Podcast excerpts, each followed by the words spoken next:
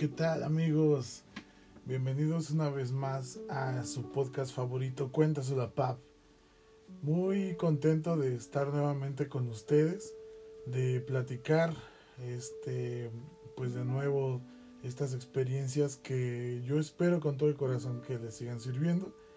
Y pues agradecerles por el aceptamiento que han tenido, bueno, creo que más bien por la aceptación, perdón, por la aceptación que, que nos dieron en el podcast pasado, que platicamos con Jessica, super chido, si no lo han escuchado, vayan a escucharlo.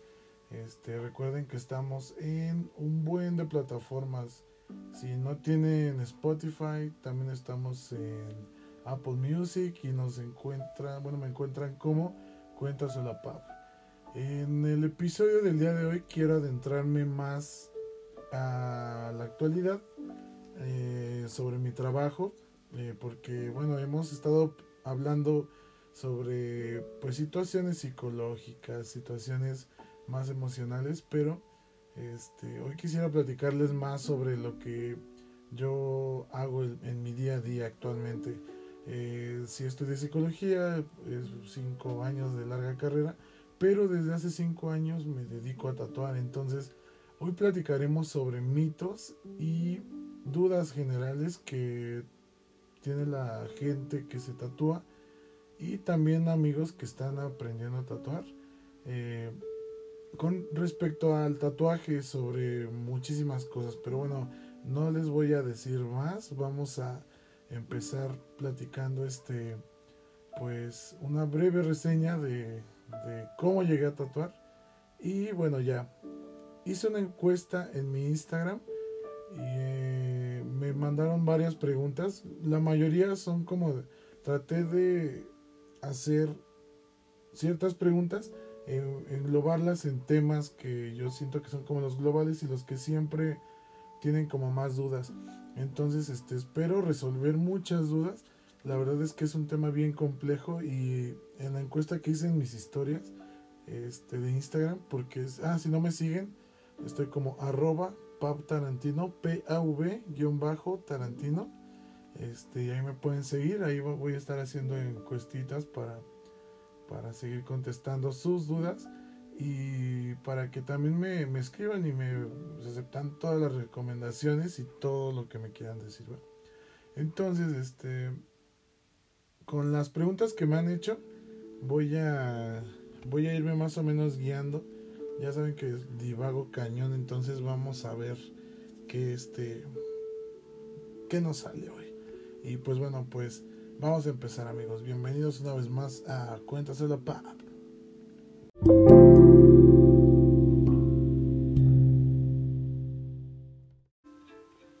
Y pues bueno, eh, les cuento Hace cinco años me dedico a tatuar. Eh, empecé con en la compañía de otros compañeros. Actualmente sola, solo estoy con uno que es Roboy. Empezamos más o menos en la misma temporada. Fue así como que él empezó y yo al mes también este compré mi equipo y pues cada quien tatuaba en su casa, ¿no? toda la vida, bueno, desde la primaria más o menos, eh, dibujé y siempre me encantó así como toda esta onda de los eh, videojuegos, los dibujos animados, así mi super fab eran los Simpson. Y me acuerdo un buen mi acercamiento, el primer acercamiento que tuve al dibujo. Yo no fui de esos niños que así como de desde niño y chiquito me ponía a dibujar. Nada, pero siempre tuve mucha imaginación, pero cañón, ¿no?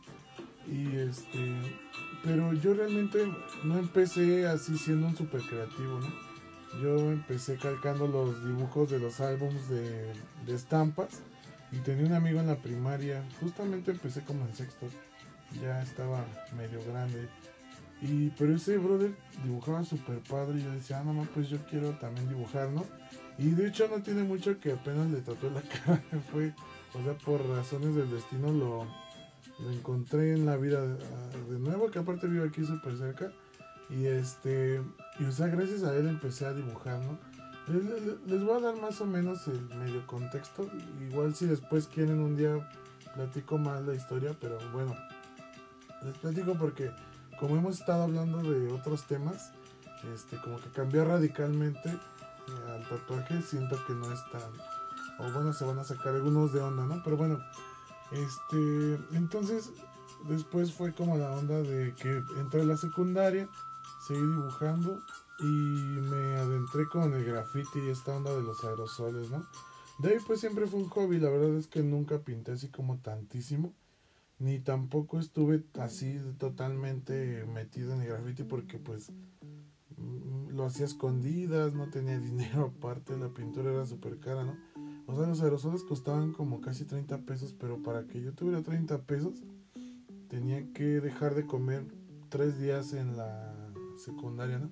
Que bueno, o sea, también me iba caminando y pues está súper cerca, pero pues ni modo que no comas torta en la secu, ¿no? Y estás en la adolescencia, el, el, organismo te pide muchísimo alimento. Y bueno, todavía parece que la adolescencia se me alargó hasta los, hasta los años que tengo. Pero después, en la preparatoria, como que todavía lo, pues sí lo seguía haciendo y luego conocía más amigos.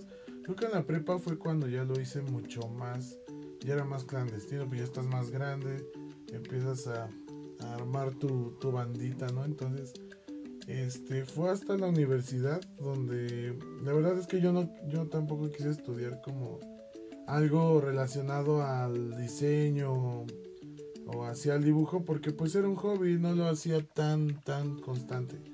Entonces, ya que estaba como mitad de carrera, pues me di cuenta que no me encantaba el dibujo, ¿no? Y luego eh, conocí a, eh, bueno, al que me empezó como a, meter un poquito más condas de diseño, ya más profesionalmente, pues fue un compa que trató en DF, que es este, Muta, no sé, un saludo a Muta.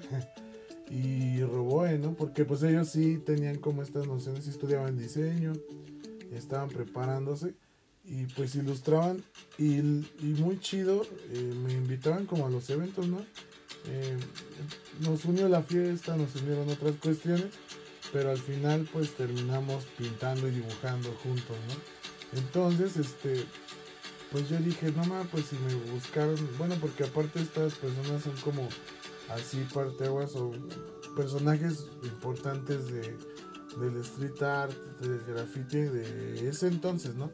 No, yo sé que hay más personas que a lo mejor muchos van a decir, ay, pues está el, Dora y todo eso, pero bueno, es que es un círculo muy distinto al que yo conocí para empezar.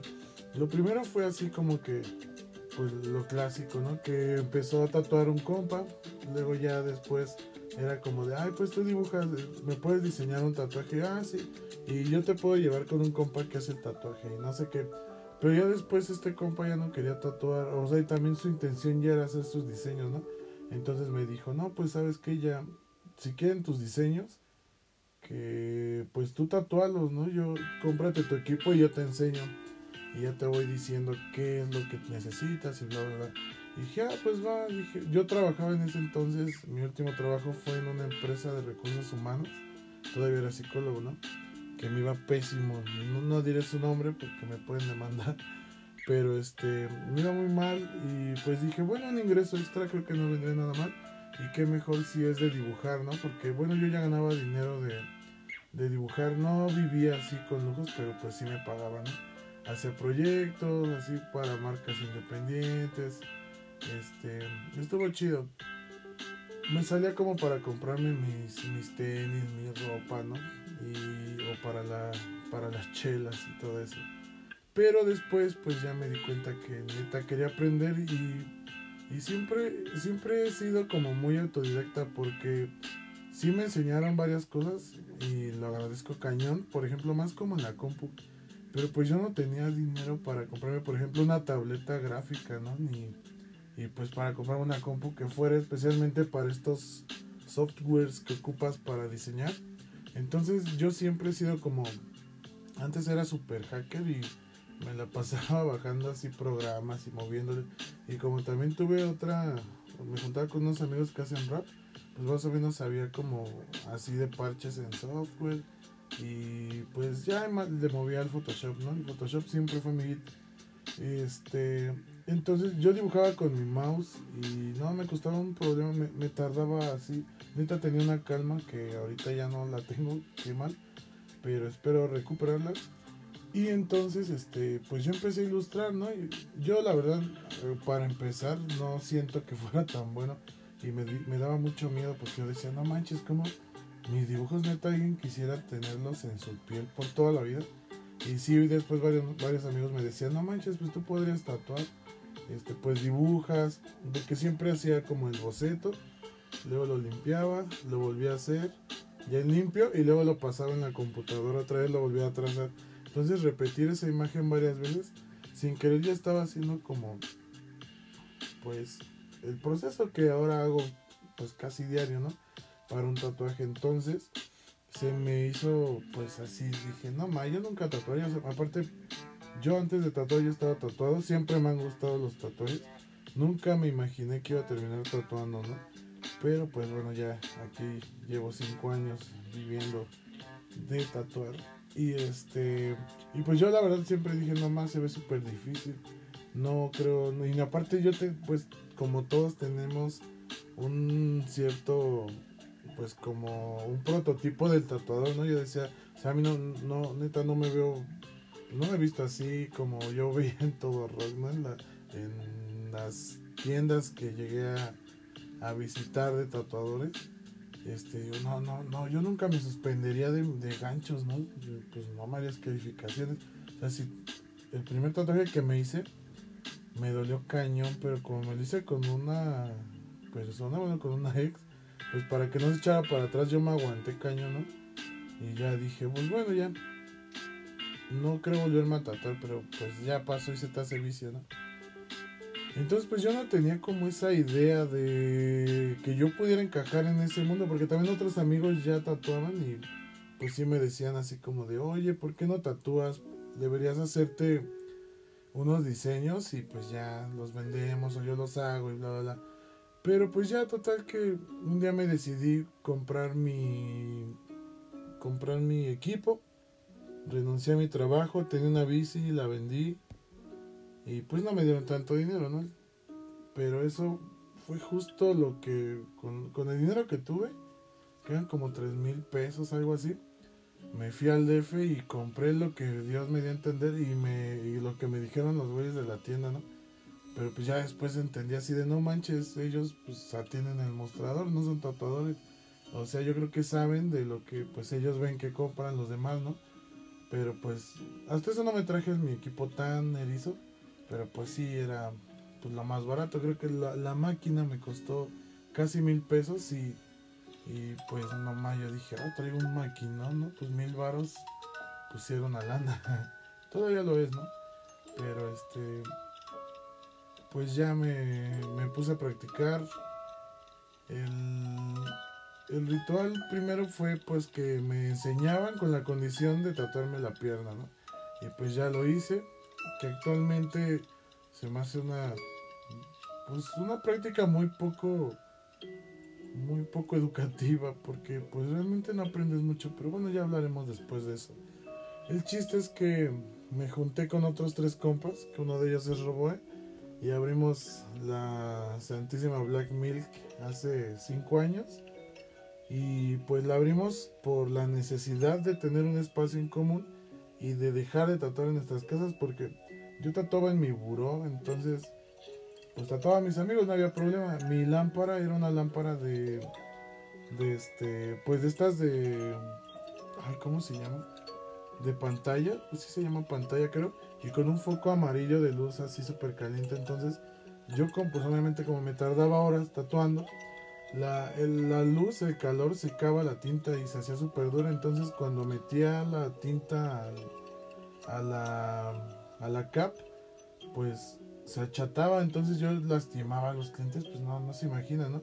Y bueno, ya espero que si alguno de mis primeros clientes escucha esto, pues se acordará que vino a mi cuarto, que mi apoyabrazos era mi buró, o a veces una silla, eh, mi camilla era la cama donde dormía pues, y realmente pues no sabes, ¿no? Yo tiraba mis agujas, este, las guardaba en una botella de, refresco, ¿no? O sea, súper precario, ¿no? Pero pues, como también cuando empecé a tatuar, pues sí me acerqué a varias personas, a, algunos estudios, pero pues te cierran las puertas porque pues obviamente no te conocen y pues es siempre como la onda de que también la envidia, ¿no? De que no, ¿cómo, cómo te voy a enseñar si pinche chamaco y no sé qué. Y todavía pasa, ¿eh? Y pues bueno, ya fue así como, tampoco voy a ser el mártir. Pero si la sufres cuando quieres empezar a, a tatuar. Creo que ahorita ya la tienen muy cómoda algunos porque pues llegas a un estudio en el que a lo mejor te dan ya todo y pues chido, ¿no? O sea, ya tatuas en una estación, ya tienes insumos chidos o bueno, o los necesarios pero pues a mí me tocó así irle probando que yo veía que eh, yo aprendí prácticamente de YouTube, de lo que cada uno de mis compas iba descubriendo y de las cagadas que hice cuando iba empezando, ¿no? Y nunca tuve como tal un, un sensei que me dijera, oye, mira, vas a hacer estos ejercicios, haz esto, primero así, esto, bla, bla, bla. Había un güey que ya más o menos llevaba un poco más de tiempo y pues nos compartía cosas que ahorita yo digo, no mames, ¿cómo, ¿cómo puedo hacer eso, no? O sea, bueno, ya, pero ya pasó, ya yo lo aprendí. Y creo que, y estuvo súper chido porque pues así también no creces con esa deuda de, con otra persona porque como de que, ay, nomás le debo que esté aquí, no sé qué. Y bueno, cuestiones de ego de tatuadores, ¿no? Entonces, este, el proyecto de Black Milk surge a partir de esta necesidad que les digo, porque ya empezamos a tatuar a gente que no conocíamos y pues cómo vas a meter a desconocidos a tu casa, ¿no? Aparte, pues la neta es que al principio, pues la los que se tatúan con, o sea, yo cobraba 100 pesos, 200 a lo mucho. Creo que lo más que cobraba eran 250 y eso con muchísima pena, ¿no? Y pues obviamente la gente que se tatúa con esos precios, pues no es por ser mala onda y sin sonar despectivo y sin nada, pero pues es gente que a veces, pues no sé, si llega a tatuar a güeyes que así llegaban drogados. Y dije, ¿cómo lo voy a meter a mi casa, no? Y, pues solo yo lo sé. Bueno, ahorita yo creo que ya lo escuchó mi mamá, ¿no? Pero, este, pues sí, yo sí dije, no manches, no, esto no puede seguir siempre así, ¿no? Dijo, a lo mejor hacerme un cacho en. Ah, porque aparte, pues a mis papás no les gustaba que yo hiciera eso. Pues yo había estudiado psicología y pues supongo que lo que ellos querían era que pues yo trabajara de eso, ¿no?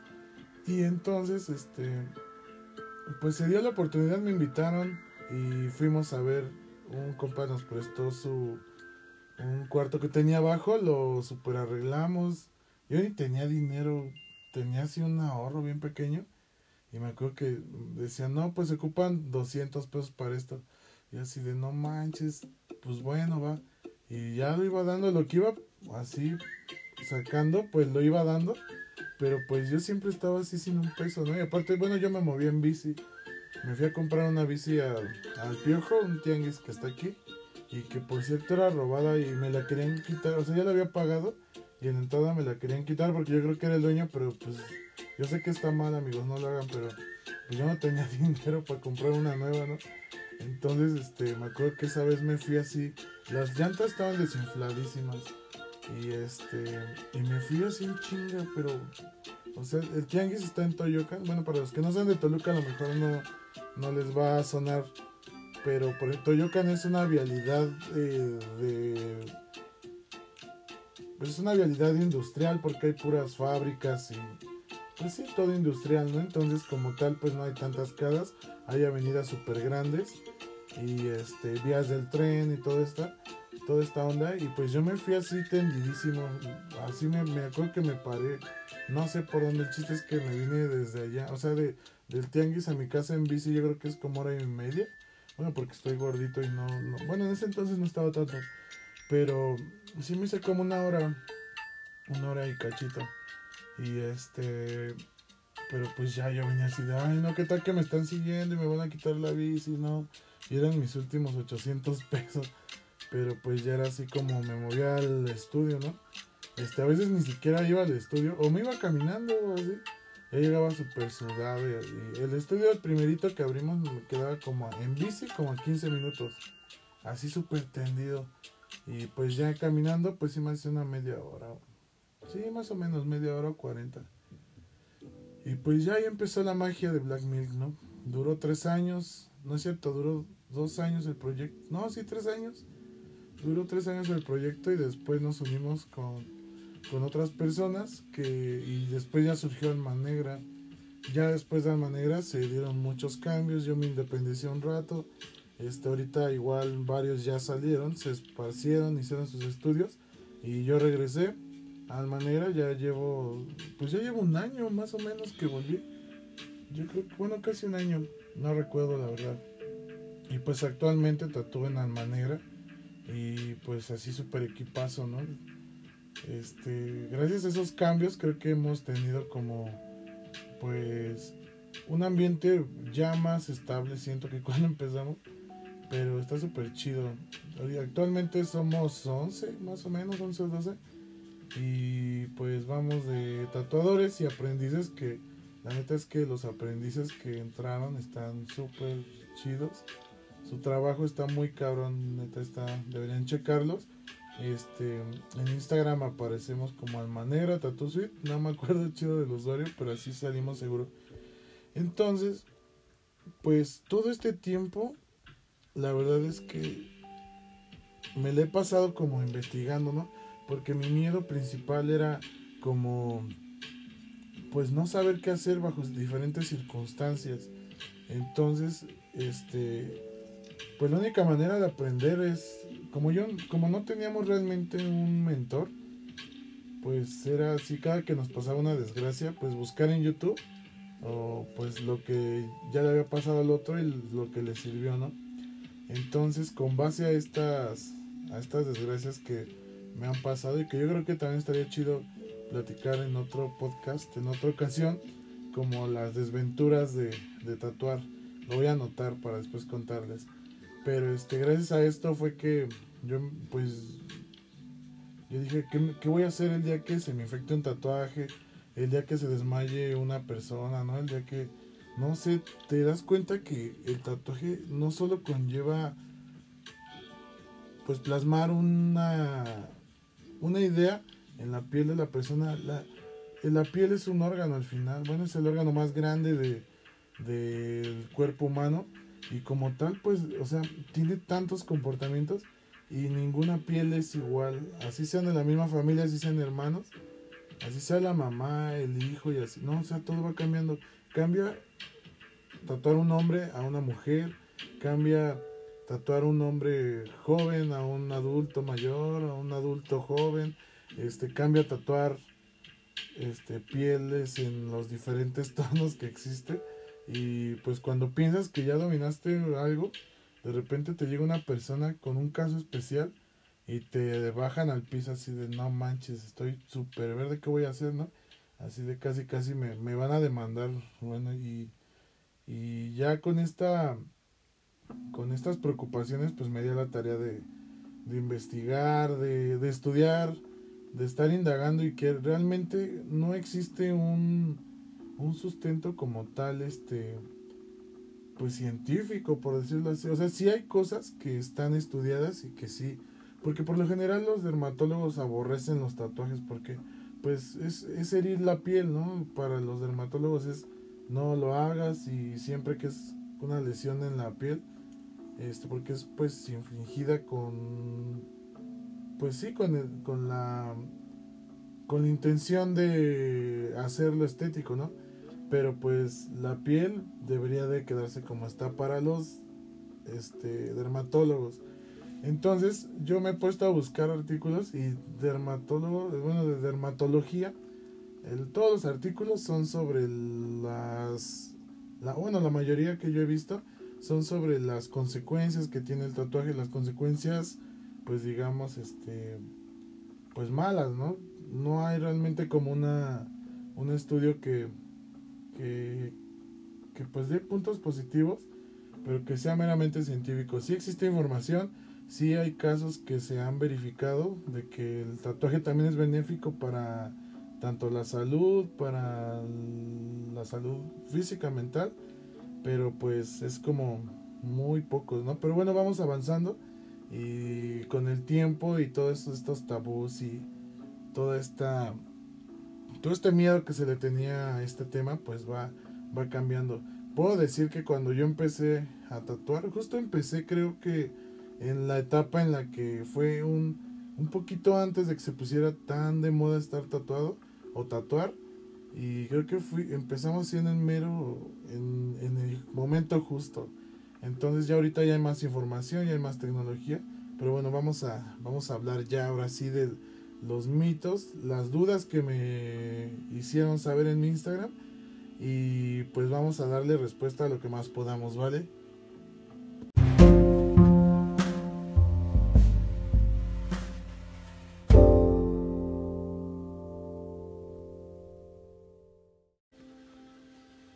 En el tatuaje existen mitos y dudas y muchísimas muchísimas cuestiones porque siento que siempre ha sido un tema en el que se ha tenido una parte muy importante de rechazo, sobre todo por las generaciones pues más más este un poco más maduras como los, llamados boomers, ¿no? Este las personas como mayores siempre tienden a, a demeritar mucho la pues a las personas que portan tatuajes y pues a todo lo que conlleve el tatuador, ¿no? Bueno, y los tatuajes. Siempre se demerita como las actividades que puedes hacer si estás tatuado, en, en cuestiones laborales, en, en muchas cosas, ¿no? Hay muchos prejuicios que se tienen ante los tatuados y pues sobre todo los tatuadores. En la actualidad todo esto ha ido modificándose porque es una práctica que ya no se ha vuelto solamente de un, de, un sector de población.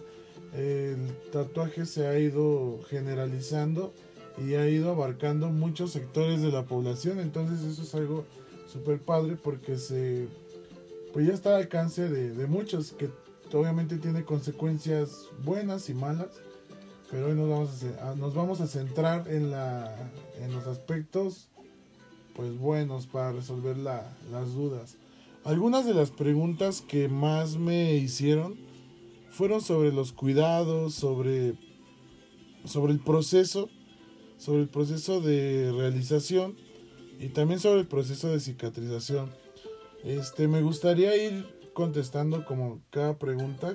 Yo algunas no las voy a mencionar porque precisamente se repiten, pero em, ya cuando contestemos las preguntas voy a ir a aspectos que me parece que son importantes también de mencionar, pero que a lo mejor no se tocan tanto en las preguntas que me hicieron, ¿vale? Este hay el principal, la principal como cuestión que me, que me preguntaron es como de que qué onda si los tatuajes se borran o no. Este, y como que cuánto tiempo puede durar un tatuaje. O sea, siempre que pensamos en un tatuaje, pensamos en que dura toda la vida. Y claro, sí dura toda la vida, siempre y cuando esté bien ejecutado. Sí vamos a tener, si si tu tatuador ejecuta mal, bueno ya, este, repetí muchas veces la palabra.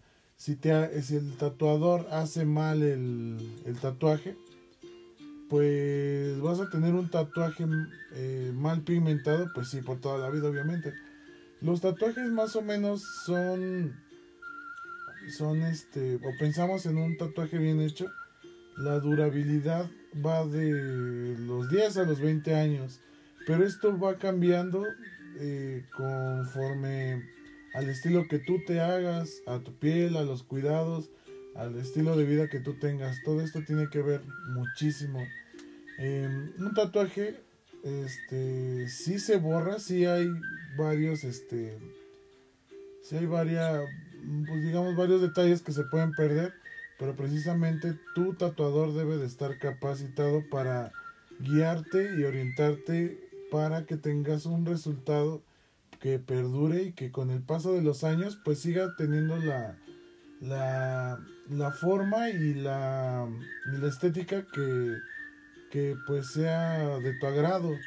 Em, yo conforme he ido más o menos pues conociendo más el tatuaje y más las aplicaciones, siempre he visto por ejemplo que los tatuajes de realismo así están súper padres. Y bueno un realismo bien hecho sí es perdurable.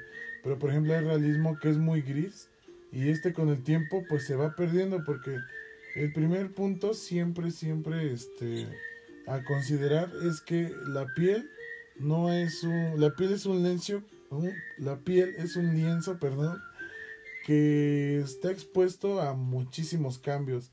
Estos cambios van desde la complexión que tienes actualmente a la que vas a tener en ciertos años, em, el desgaste que tengas por exponerte al sol, em, los cuidados que tienes tú de la de, de, tu persona y también los hábitos como la alimentación em, sobre todo la alimentación y pues hábitos saludables que tengas siempre va a tener una repercusión importante pues en la manera primero de cicatrización y en la segunda pues de cómo va a ir evolucionando tu piel con el paso de los años. Entonces hay que entender que ya que la piel es un lienzo que está en constante cambio también se tiene solamente una capa no es como en Photoshop que tenemos varias capas y esto este, nos va adentrando un poquito al tema de los cover-ups que ahorita lo, lo vamos a tocar como tenemos solo una capa de bueno o sea el lienzo de piel es solamente una... No, no, no vamos a entrar en las capas de la piel todavía, pero, o sea, solamente tienes una capa para hacer ese tatuaje. Entonces, cuando queremos cubrir tatuajes, no es tan no es tan fácil porque solamente tenemos esa esa capa, entonces, más bien lo que hacemos con un cover up es disimular y en ocasiones claro que sí se puede cubrir por completo, pero hay otras que no. Pero ahorita vamos con los cover-ups. La, la segunda. La segunda parte, como ya yendo encaminados de la cuestión de que si se borran, es este sobre los retoques. Hay retoques que sí se planean porque depende también la zona del cuerpo que te tatúes. Pero hay dos factores principales para mí, siempre lo he dicho. Eh, la primera es retoques por error de aplicación y la segunda por cuestiones de malos cuidados.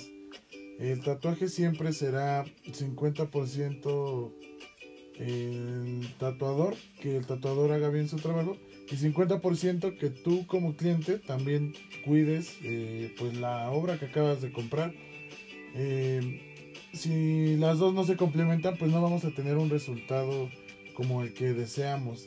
Entonces, este, a veces cuando la cagas como tatuador, no, no, a, veces culpas mucho al cliente, pues porque aprovechas también la manera en la que, pues, pues sí al final la, la parte ignorante de este cliente, porque pues tú eres una persona que sabe en este tema, ¿no? Pero tu cliente no, entonces, y se los digo de la manera más sincera porque me han tocado muchas personas que se han acercado para hacer cover-ups, para retocar, para estilizar más un tatuaje, que, que los culpan, culpan los tatuadores a los clientes porque, ay, no es que te lo cuidaste mal y no sé qué.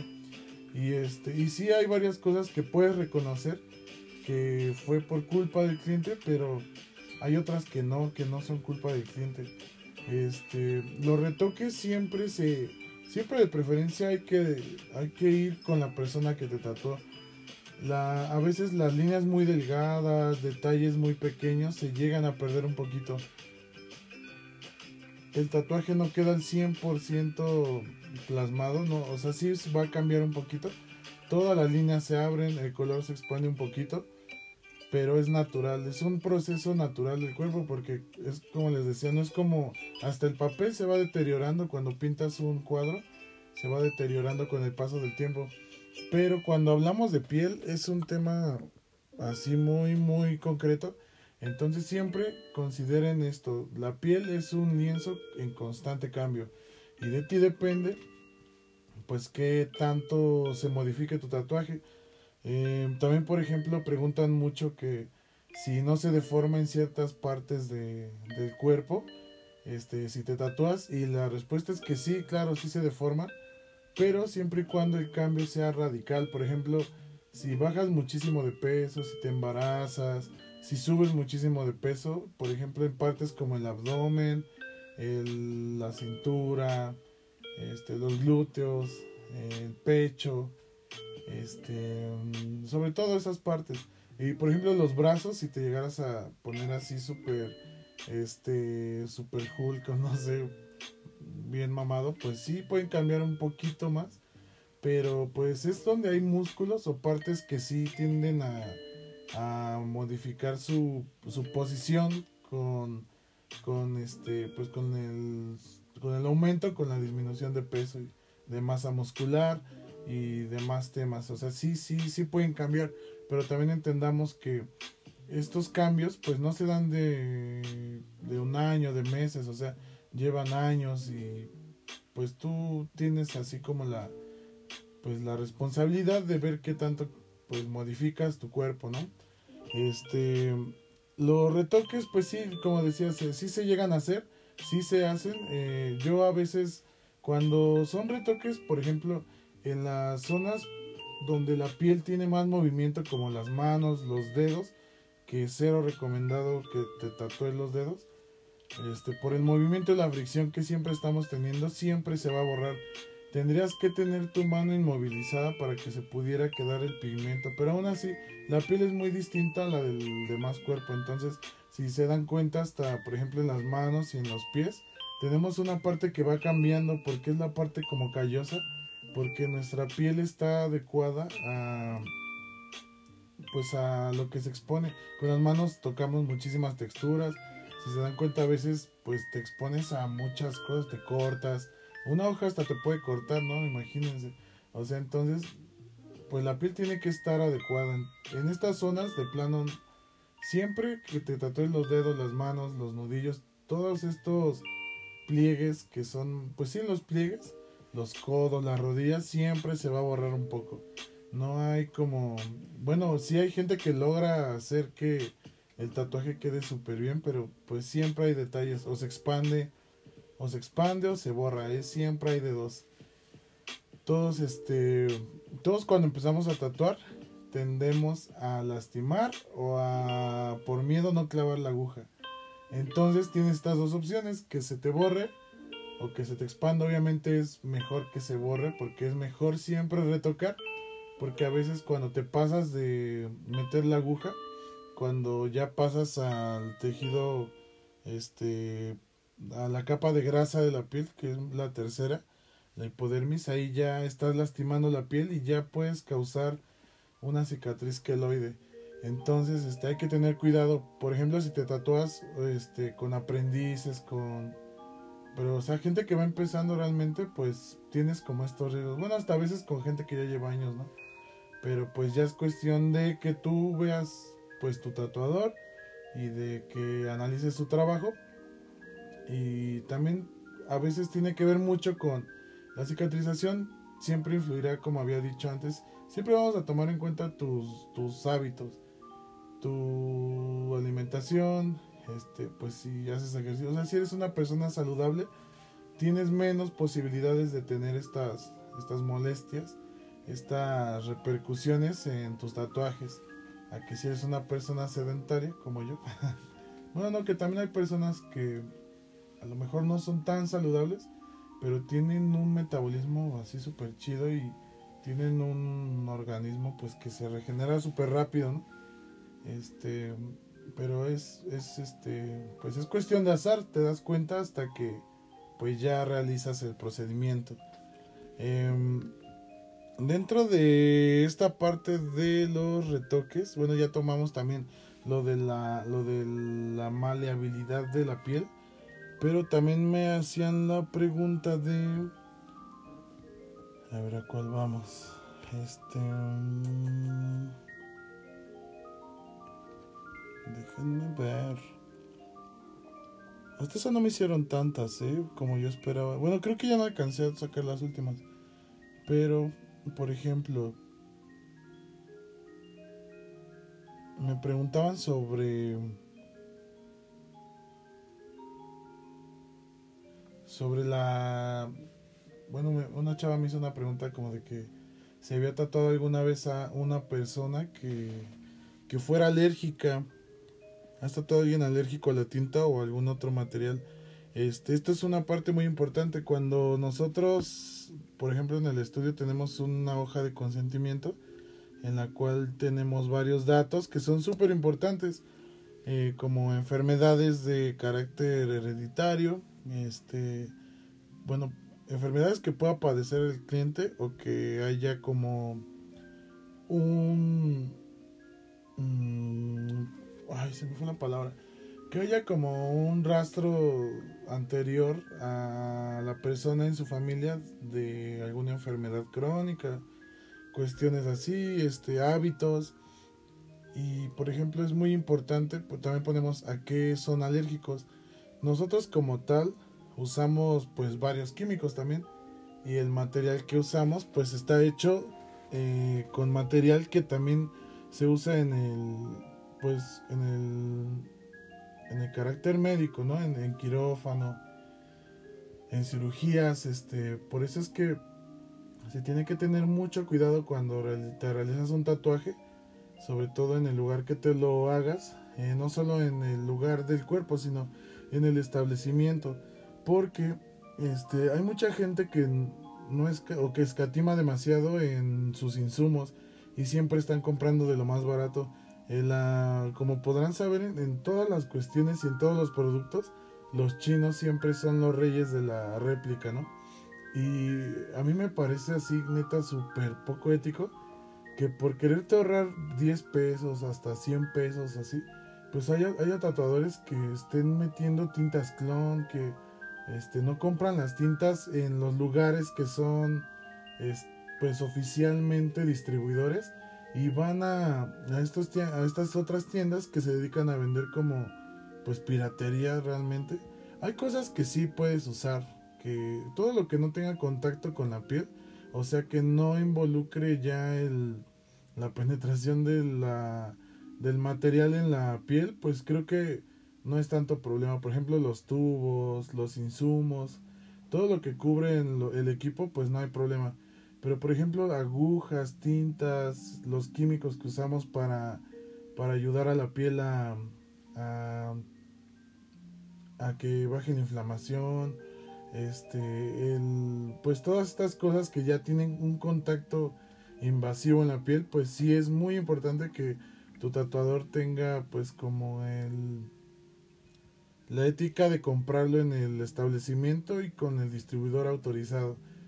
Porque sí he visto así tintas que, o sea, pues yo ya identifico muchas marcas y he usado muchas marcas y este siempre traté de comprar este aunque sea poquito, pero pues de lo mejor, ¿no? Porque yo he visto neta tintas que no existen en el mercado, o sea, la marca no las tiene, pero hay tiendas que, por ejemplo, hay una marca que se llama Dynamic y me acuerdo que yo veía tintas de colores, pero así un buen, un buen, un buen. Y dije, pues Dynamic no hace colores. Bueno, no que yo sepa, quizás ya ahorita ya de tener una gama muy pequeña, pero al menos blanco y negro siempre era. Y yo así, ¿cómo van a tener? Oye, aparte las etiquetas así se veían súper chafas, impresas casi casi en un ciber, ¿no? ¿Y por qué, y por qué es importante ver que tu, pues ver qué te inyecta tu tatuador, ¿no? Porque es este, es de suma importancia que el pigmento sea hipoalergénico también. Hay algunos que no son tan hipoalergénicos. Ahorita vamos a ir con esta parte de las alergias. Y es ahí donde genera esta alergia. Pero hay colores que por su naturaleza de extracción no se pueden, este, pues no se pueden elaborar de tal manera que no provoquen reacciones en ciertas personas. No todos somos alérgicos a lo mismo, no todos somos alérgicos a, al mismo químico, al mismo material, pero pues la única manera, bueno, y aquí ya contestando otra pregunta, la única manera de saber si puedes o no tatuarte, pues es tatuándote. Eh, ya es, como me di cuenta que era alérgico a, pues yo soy alérgico a las manzanas, pues porque comía manzana y me daba comezón, se me inflamaba la lengua y es la única manera. Pero aquí, aquí me gustaría adentrarme mucho en la parte de las alergias, eh, sobre todo eh, pues a los pigmentos. Para empezar, siempre, como decía, en, el formato tienes que decir a qué eres alérgico. Por ejemplo, yo soy alérgico al látex, pero no me di cuenta, o sea, yo me enronchaba, pero pues no sé, no me di cuenta. Hasta que un día de plano ya no aguanté y yo decía, pues tengo esta sensación extraña, ¿no? Y ya me di cuenta que era alérgico al látex y pues empecé a usar guantes de nitrilo Pero ya después vi que es mejor usar nitrilo porque tú no sabes tampoco si tu cliente es alérgico al, al látex, ¿no? El nitrilo es más como plástico, no es tan no es tan este alérgico. Nunca he conocido a alguien que sea alérgico al nitrilo. Entonces yo uso nitrilo para evitarme problemas y sobre todo porque neta no aguanto usar látex. Y este y pues ya sí cuidas como tu parte de tratador y a tu cliente. La otra es que también existe una manera de probar este, bueno, he hecho pruebas con clientes que este que consisten en hacer pues puntos. Siempre aplico punto negro punto de color rojo y punto de color azul. El rojo y el azul son los colores que tienden a dar más alergia en, en las personas. Yo soy súper alérgico al color rojo pero existe sobre todo un tono yo ya identifico el tono de rojo que me provoca alergia pero me gustaría que supieran y que pues sí que supieran que la alergia no es tan grave como nos la han hecho ver en internet. Eh, la alergia va de de que te da más comezón se inflama y tarda más en sanar que todos los demás pigmentos. No te mueres no se te cae el brazo pero también ahí depende qué tan alérgico seas a estas sustancias ahí sí es importante Nunca he conocido a alguien que por alergia haya perdido el miembro. Sí he, sí he visto casos de, infecciones, pero por otras cosas, cuestiones más sanitarias y que sí se ha perdido como parte importante del tejido. Pero es más como porque lastimaron de más la piel, no se cuidó, porque le arañó el perrito, o sea, cuestiones más sanitarias. Pero realmente es que es, por ejemplo, hay gente que se le cierra la garganta cuando se cuando se este cuando se intoxica con algo a lo que es alérgico. Entonces creo que ahí sí es mucha responsabilidad del cliente reconocer cómo su cuerpo responde a las alergias y pues también conocer qué tratamiento puedes tener y pues realmente solamente puedes saber si eres alérgico hasta que ya estás ahí tatuándote. Y por lo general a veces y ni siquiera es como este, culpa a veces de nosotros los tatuadores, ¿no? Nosotros, o sea, miren, para empezar, el tatuaje siempre va a ser un, pues algo ajeno a nuestro cuerpo. El cuerpo siempre va a estar tratando de desecharlo. El, a veces se generan alergias ya que estás tatuado cuando te expones mucho en el sol. Hay mucha gente que se queja de que ya pasaron dos años y vas a la playa o te expones, hasta, no, no a, lo, mejor no al sol, te expones a una situación en la que hace mucho calor, eh, estas temporadas de verano y así, y se te inflaman los tatuajes y te dan comezón. Entonces yo les digo, es que no es que la tinta sea chafa, no es que esto, o sea, es un es algo ajeno a tu cuerpo y tu cuerpo va a reaccionar siempre a la defensiva, ¿no? Siempre va a estar tratando de, de decir, güey, esto no va aquí, esto se tiene que ir porque está aquí encapsulado, no. O sea, siempre va a tratar de desecharlo. Entonces hay que, hay que tomar en cuenta eso. O a veces piensa la gente que, eso siempre lo he visto, la gente piensa que te tatuaste y, oye, es que yo no tenía estos granos aquí, ¿no? Y realmente es que sí existían esos granos, pero ahora se ven más porque ya hay pigmento y la piel ya está más lastimada, entonces eh, los granos son más visibles ahora. El, como tal, la, ah, decía, los colores rojo y azul son de los que más provocan alergia. Yo me di cuenta que era alérgico al rojo porque todo mi tatuaje sanó así perfecto, como a los 20 días. Y el rojo seguía hinchado y me daba mucha comezón. Y yo dije, pues qué raro. Pero pues yo todavía no tatuaba, ¿no? Entonces ya le escribí al tatuador y dije, oye, mira, me pasa esto. Me dijo, ah, es que eres alérgico, pero pues se pasa, no te preocupes. Y se pasó y ahorita no he tenido ya nada de nada de no he tenido consecuencias no me ha dado molestias más. Ya me puedo tatuar en rojo siempre y cuando no sea ese tono que ese que me provoca alergia. Dan alergia estos estos colores porque como decía por la naturaleza de la extracción de estos pigmentos algunos se extraen de de materiales orgánicos pero por ejemplo estos se extraen de tienen minerales, metales que eh, es lo que provoca la alergia. Entonces, este, no todas las marcas tienen esta, esta consecuencia en la piel. Pero pues sí es importante que tu tatuador ya haya probado muchas marcas y pues que compre el que no da molestia, ¿no? Pero pues obviamente hay gente que el pigmento que a ti no te da alergia, pues a ellos sí y viceversa. Entonces, parte importante como formación de tatuador es conocer marcas y soluciones a las situaciones que puedes generarle a un cliente. Eh, me pasó un caso muy peculiar en el que yo hice un tatuaje y como a los tres meses de repente se le inflamó el pigmento y no era ni color rojo ni rosa. Pero, ah, no, sí, sí, sí le puse rojo, pero el rojo no era como tal, ¿no? O sea, fue una manchita, supongo que se ensució la aguja y de repente un día se le inflamó y se le hizo así como ronchas. Y pues ya le, yo le recomendé una pomada que siempre la que recomiendo cuando, cuando tenemos este, este tipo de alergias. Pero pues yo recomiendo siempre que ya cuando es un caso así más específico, pues se vaya al dermatólogo y ya que el dermatólogo determine la situación porque pues yo no estoy capacitado para, para dar una para primero pues dar una consulta de, dermatología y mucho menos para medicar sobre estos este sobre estas situaciones. Entonces sí existen pomadas que no repercuten tanto en en la piel si se usan y que son de carácter pues más como pues casero por decirlo así pero sí ayudan mucho. Pero ya cuando esto sobrepasa pues ahora sí que lo que yo sé, pues prefiero que vaya a la consulta, ¿no?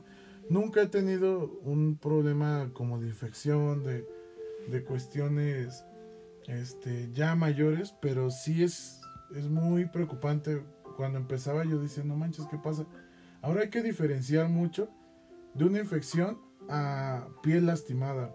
La piel lastimada se nota porque la costra es muy gruesa, este, hay dolor, este, puede haber un poco de, líquido que pueda salir, pero a diferencia de una infección, no hay temperatura y no hay como líquido ya como pus, como más amarillento y no hay un dolor tan cabrón como en este digo ya más bien hay dolor más más fuerte en la infección que en la piel lastimada.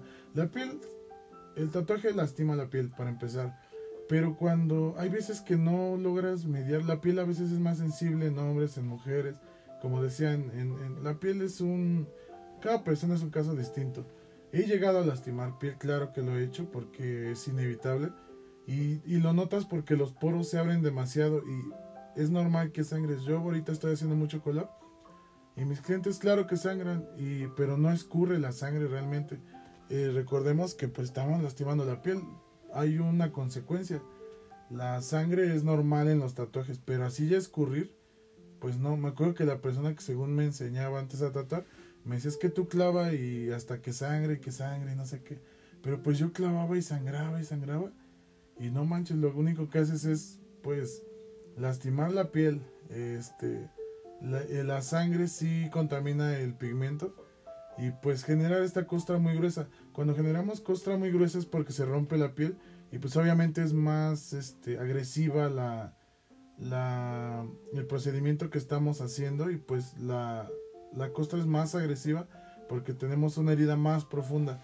Cuando yo recomiendo que cuando tienes costra muy gruesa te dejes que caiga solita. Aparte hay gente que no necesariamente la lastimas, pero es su manera de cicatrizar y le salen unas costrotas tamaño brownie y pues la única solución es dejar que hidratar con crema neutra de preferencia y dejar que se caiga solita la costra. Si tú te la quitas, te vas a lastimar, vas a dejarte la piel queloide, además de que se te va a caer el pigmento y vas a tener horrible ese pedazo y te va a quedar súper sensible también.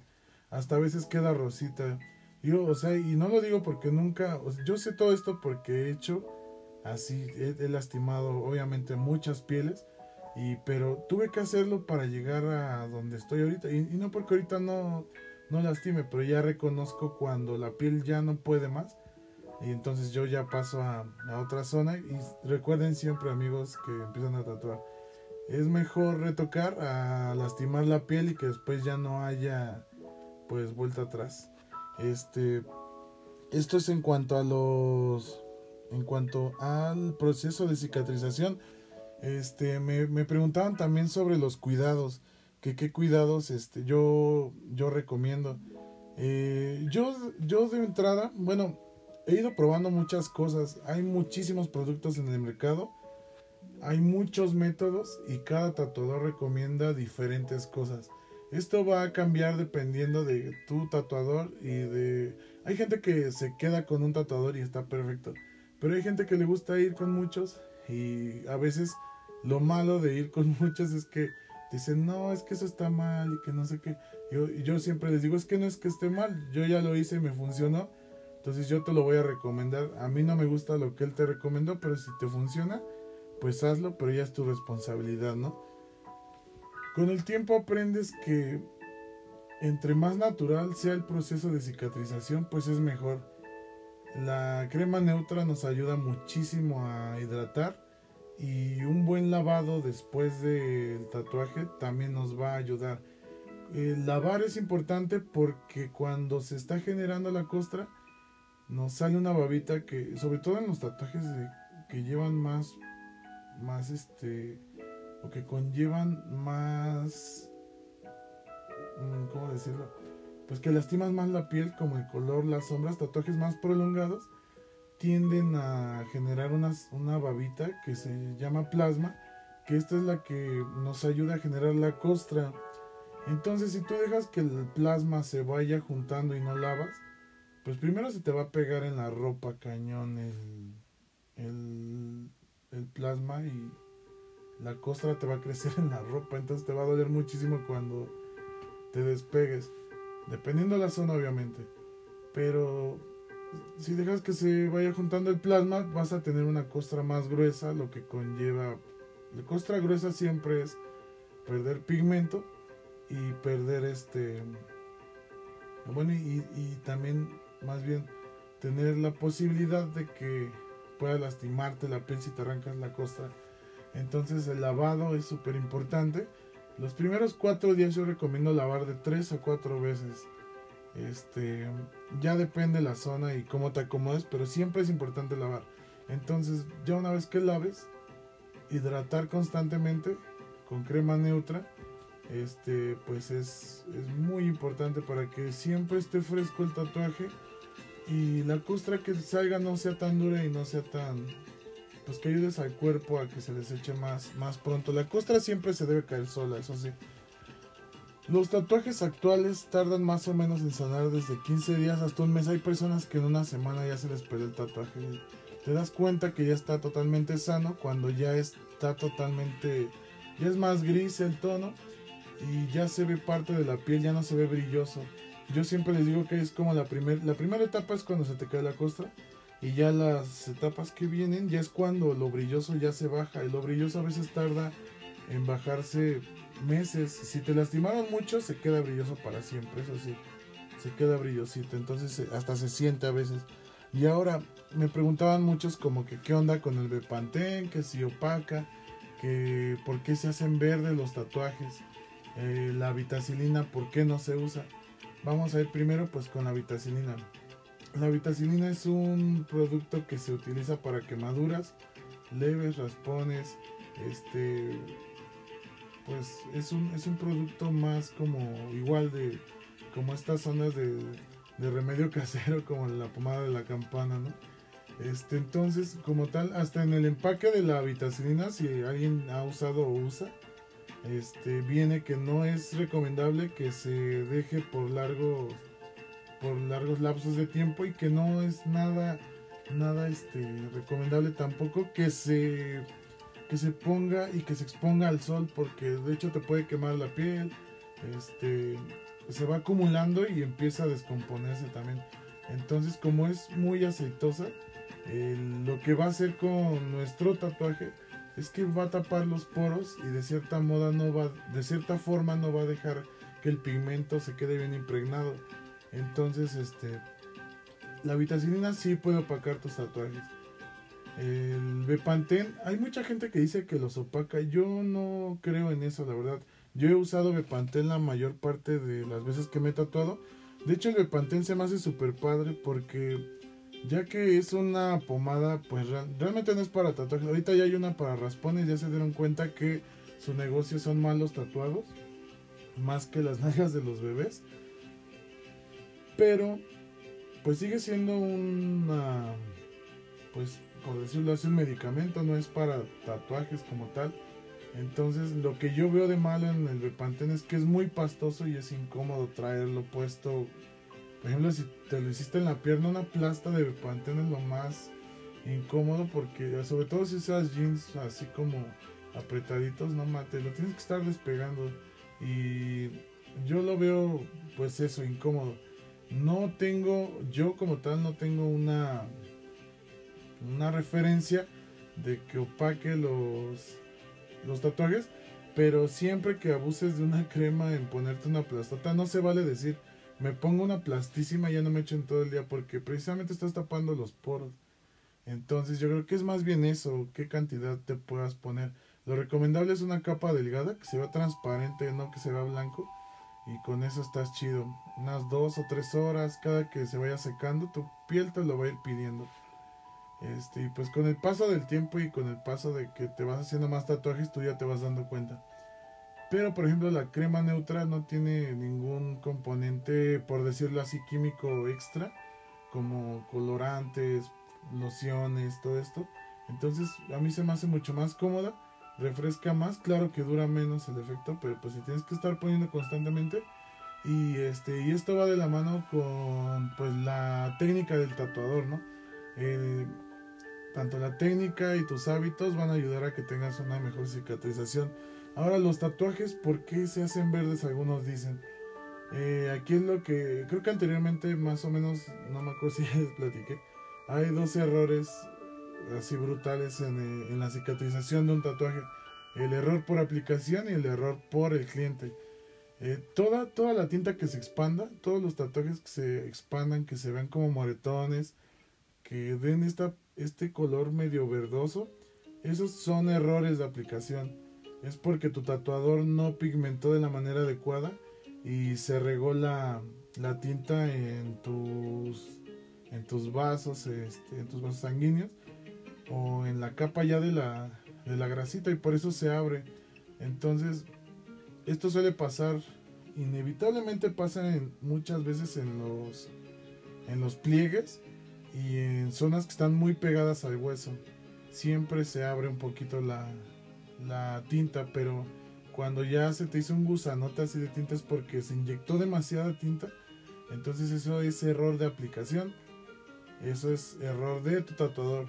Cuando es error o descuido del cliente es cuando nos quitamos la costra y ahí sí se ve cómo se desprende y este o que te rascaste. Muchas veces nos rascamos cuando estamos dormidos entonces no te das cuenta no entonces ahí tienes que tener cuidado y mentalizarte en la noche de no rascarte.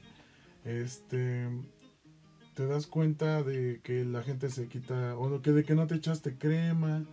Este los tatuajes también se hacen más opacos este porque te expones mucho al sol. El sol es pésimo enemigo del tatuaje muchos me dicen es que no manches yo me tatué para lucirlo y para ir a la playa y no sé qué.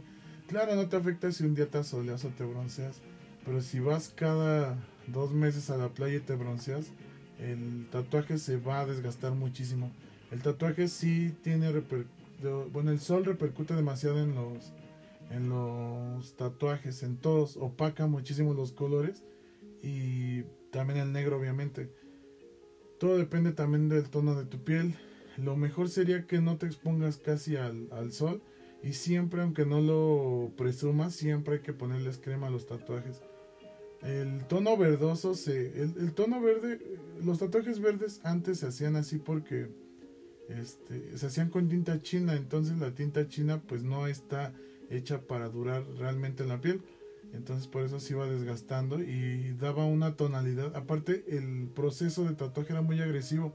Entonces el tono verde se va haciendo porque se va diluyendo dependiendo en la capa en la que se quedó el pigmento, en la capa de la piel. Recordemos que tenemos tres capas principales. Eh, bien aplicado, el pigmento se queda en la dermis, pero ya más adentro, un poquito más afuera, va cambiando este, la tonalidad del pigmento. También me, es muy importante este, este, este punto que de verdad no, eso no me lo preguntaron. Pero hay una, hay una creencia muy, muy fuerte que no puedes donar sangre cuando te tatúas. Y sí, claro, pero no lo puedes hacer por prevención. Anteriormente no podías donar sangre porque no existían tintas que fueran especiales para los tatuajes.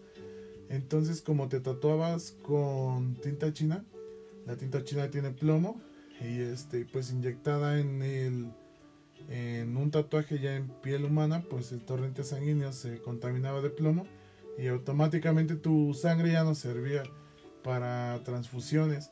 Actualmente ya no existe esa, esa posibilidad, pero sí es por prevención porque en el caso de que tú fueras a tatuarte a un lugar poco pues poco salubre y llegaras a tener o a contraer algún virus, el promedio más o menos que tarda en, en pues en ¿cómo, cómo decirlo?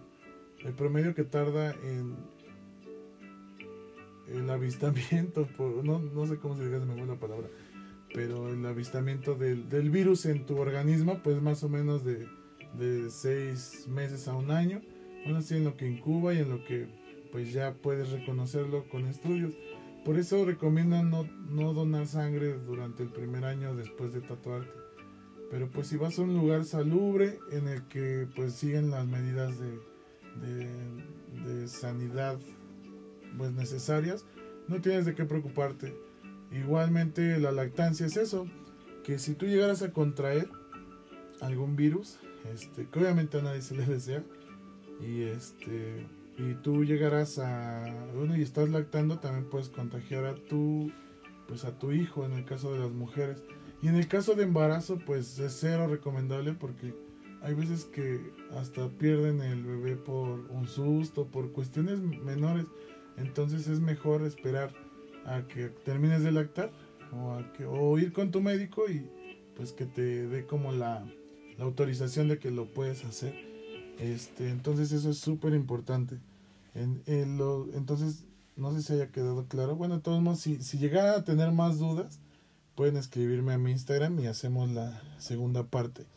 Estamos casi por terminar. Este. Pero también me, me, me puse a investigar muchísimo, pero ahorita ya se me fue el tiempo. Me preguntaban también sobre los lunares, por qué, o que si existía algún artículo que fuera como científicamente este, probado de por qué no tratar sobre lunares. Los lunares, bueno, por lo que investigué, pues hay, dos, los lunares y los melanomas.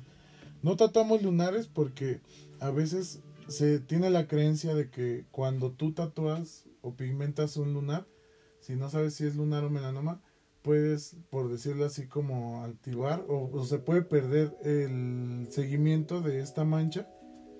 Y si se pierde el seguimiento, puede ser que esta mancha sea maligna y te pueda provocar cáncer en la piel. Entonces, no todos los lunares son así. Hay gente que tiene muchos lunares o muchos que no se ven. Entonces, es importante conocer que si tu lunar es lunar o melanoma. El melanoma, por lo que tengo entendido, es una mancha más este menos pigmentada y que tiende a cambiar su volumen, la forma y este el color. Entonces, este realmente por eso no se hace es como medida de prevención. Yo siempre me salto los lunares, es mejor. Pero también hay una bueno, hay una creencia que este pues puedes activar como ese, ese chip del cáncer, ¿no? Pero, por ejemplo, lunares que tienen vello, este, lunares muy, muy grandes o manchas de nacimiento no se tatúan, a menos que el dermatólogo ya te lo haya dicho. Pero es por eso, es principalmente por eso, para evitar que si es maligna esta mancha, pues no tengas repercusiones con, con el paso de los tiempos, con el paso del tiempo, perdón. Y bueno, por último, me habían, varios me preguntaron sobre las sesiones. Este. Un chavo me preguntó que si se podía tatuar en una sesión todo el brazo de negro. Yo, yo creo es imposible porque, o sea, pigmentar primero, tener la, tener la técnica para pigmentar tan sólido un espacio gigante de tu piel. O sea, en primera es la técnica, el tiempo y pues no creo que aguante alguien realmente tatuarse toda la piel. Es un proceso súper agresivo. Este, cuando tu piel ya está dañada, cicatrices, eh, que ya tienes un tatuaje y lo vas a cubrir con en los cover-ups, sí duele más porque la piel ya está lastimada. Entonces, cuando ya son muchos, muchos años de la cicatriz o el tatuaje, sí puedes generar cierta, cierto grado menor de sensibilidad, pero sí duele un poquito más tatuarse un sobre piel ya lastimada, herida, tanto por cicatrices o por tatuajes anteriores. Mucha gente se quiere tatuar en una sesión porque no quiere pagar. Pero pues recordemos que es algo que vas a llevar para toda tu vida. Entonces como tal, pues merece que tengas el tiempo y la disposición económica también de invertir en algo que vas a lucir por siempre. Eh, los tatuajes actualmente han cambiado de contexto, son más como accesorios. Entonces yo les invitaría cañón a que piensen bien sus ideas, que le den libertad a su tatuador y que busquen la persona con la que puedan tener una conexión súper chida. el proceso de tatuaje debe de ser una experiencia muy, muy, muy linda. Yo siempre le he pensado así. Siempre trato de tratar a la gente de la manera en la que a mí me gustaría que me atendieran. Porque cada que te veas el tatuaje te vas a recordar muchísimo el día en el que fuiste, cuando llegaste si la experiencia es mala, claro que todos hemos tenido experiencias malas, pésimas tatuándonos. Con el tatuaje he tenido clientes que los he odiado con mi alma, he tenido clientes que se han hecho mis amigos, he tenido clientes que se han hecho mis novios. no, bueno, sí. Pero el tatuaje debe de ser una experiencia así, muy, muy padre. Entonces, ya es como parte de los dos, tanto de que tu tatuador tengas como esa conexión y que, que tu cliente pues también la puedas tener. Y si no la quieres tener, tampoco hay problema. Solamente trata de que la persona que tú busques, pues cumpla tus expectativas como artista y que no sea una mala, un mal rato. Este, pues, miren, nos quedan muchísimos temas por qué abordar. Creo que muchas personas tienen muchas dudas sobre los cover-ups, pero en cover-up cada caso es especial, es específico, son más caros, al menos yo los cobro más caros porque conllevan una responsabilidad mayor y un proceso creativo diferente, porque muchas veces no te puedes tatuar lo que tú quieres, es más bien lo que embone y lo que disimule mejor. Yo no cubro, yo disimulo los tatuajes, la atención ya no se va a ir al tatuaje que tenías antes, se va a ir al nuevo. Claro que si te quedas fijo, se va a notar que tenías otro tatuaje, precisamente por lo que decíamos anterior al principio que la piel no es un lienzo que tenga capas como Illustrator, como Photoshop, o sea, es una piel, la piel es una capa que ahí va a estar y ya. Entonces, este, cada caso es diferente. Eh, todos los que tienen dudas de cover-ups, yo creo que estaría súper chido que me mandaran como el caso específico y ya lo veo yo, ya lo platicamos más personalmente. Y por último, los cursos, los cursos. Tengo un tema muy, muy, muy cañón con eso. Miren, mucha gente quiere, ve, yo creo que la gente como ve que ganas varo, a lo mejor no te va tan mal. Es, eh, la verdad es que es un trabajo padrísimo. A mí no me ha ido nada mal. Estoy súper agradecido por en donde estoy y lo que me ha dado, las experiencias, las vivencias y la gente que he conocido. La verdad es que no lo hubiera podido hacer en otro trabajo. Pero no ha sido fácil. Me gustaría platicarles algún día de todo todas las carencias que hemos pasado antes de llegar a donde estamos. Y no porque ya esté en el éxito total, sino que la gente piensa que vas a entrar y aprendes a tatuar y ya en un mes estás generando muchísimo dinero, ¿no? Pero no, o sea, a mí, por ejemplo, yo no puedo dormir a veces porque me duele la espalda de tatuar diarios, de tatuar siempre. Eh, las manos las tengo lastimadas, voy a terapia. O sea, son muchas cosas que la gente no ve y que solamente dicen, ay, pues pagan un curso y ya son este artistas del tatuaje. Y no, la verdad es que te están engañando. Es, he aprendido a respetar el oficio y por eso ahora entiendo las personas que cuando yo me acerqué a ellos no me querían enseñar porque muchos lo toman a juego, no lo hacen bien. Y yo tengo así muchísimas personas Yo me atrevería a decir que en Toluca hay contadas personas que lo hacen bien. Pero hay muchas personas que son famosas porque pues la gente no tiene criterio. Pero yo les invito a que formen criterio, a que aprendan a ver que es una pieza bien hecha y que no vayan con el güey que les cobra menos para tener más tatuajes, ¿no? No hay que formar clientes mediocres ni tampoco tatuadores mediocres. Entonces, si quieres tatuar, gánate el lugar, gánate el espacio, pero con tu trabajo, no con dinero. O sea, puedes comprar un papel que diga que eres tatuador, claro. Por ejemplo, lo, el tarjetón y eso tú lo puedes pagar, no hay problema, haces el papeleo y ya. Pero tener un tarjetón no te da como la... No te da esta... El tener el tarjetón no te da la licencia de realmente ser un tatuador preparado. Eh, conforme pasan los años me doy cuenta de todo lo que no sé y de todo lo que me falta por aprender. Pero pues precisamente me, me estoy exigiendo muchísimo más. Pero pues bueno, ya me he picado demasiado con estos temas. Los que los que tengan más dudas, me encantaría. Yo creo que vamos a hacer una parte 2 y vamos a hablar sobre esta parte. Ahora, bueno, este, estas dudas que más o menos platicamos son de clientes. Me gustaría hacer ahora un, un informe, un, un podcast, como orientando a las personas que se quieren dedicar a tatuar y pues sí, dando tips, ¿no? De, ya ahora sí como de, de tatuador a futuros tatuadores. Yo no porque yo ya sea una eminencia, pero creo que sí hay cosas que a veces se escapan y que es muy lamentable que ya haya tantas personas tatuando y que pues no lo hagan bien.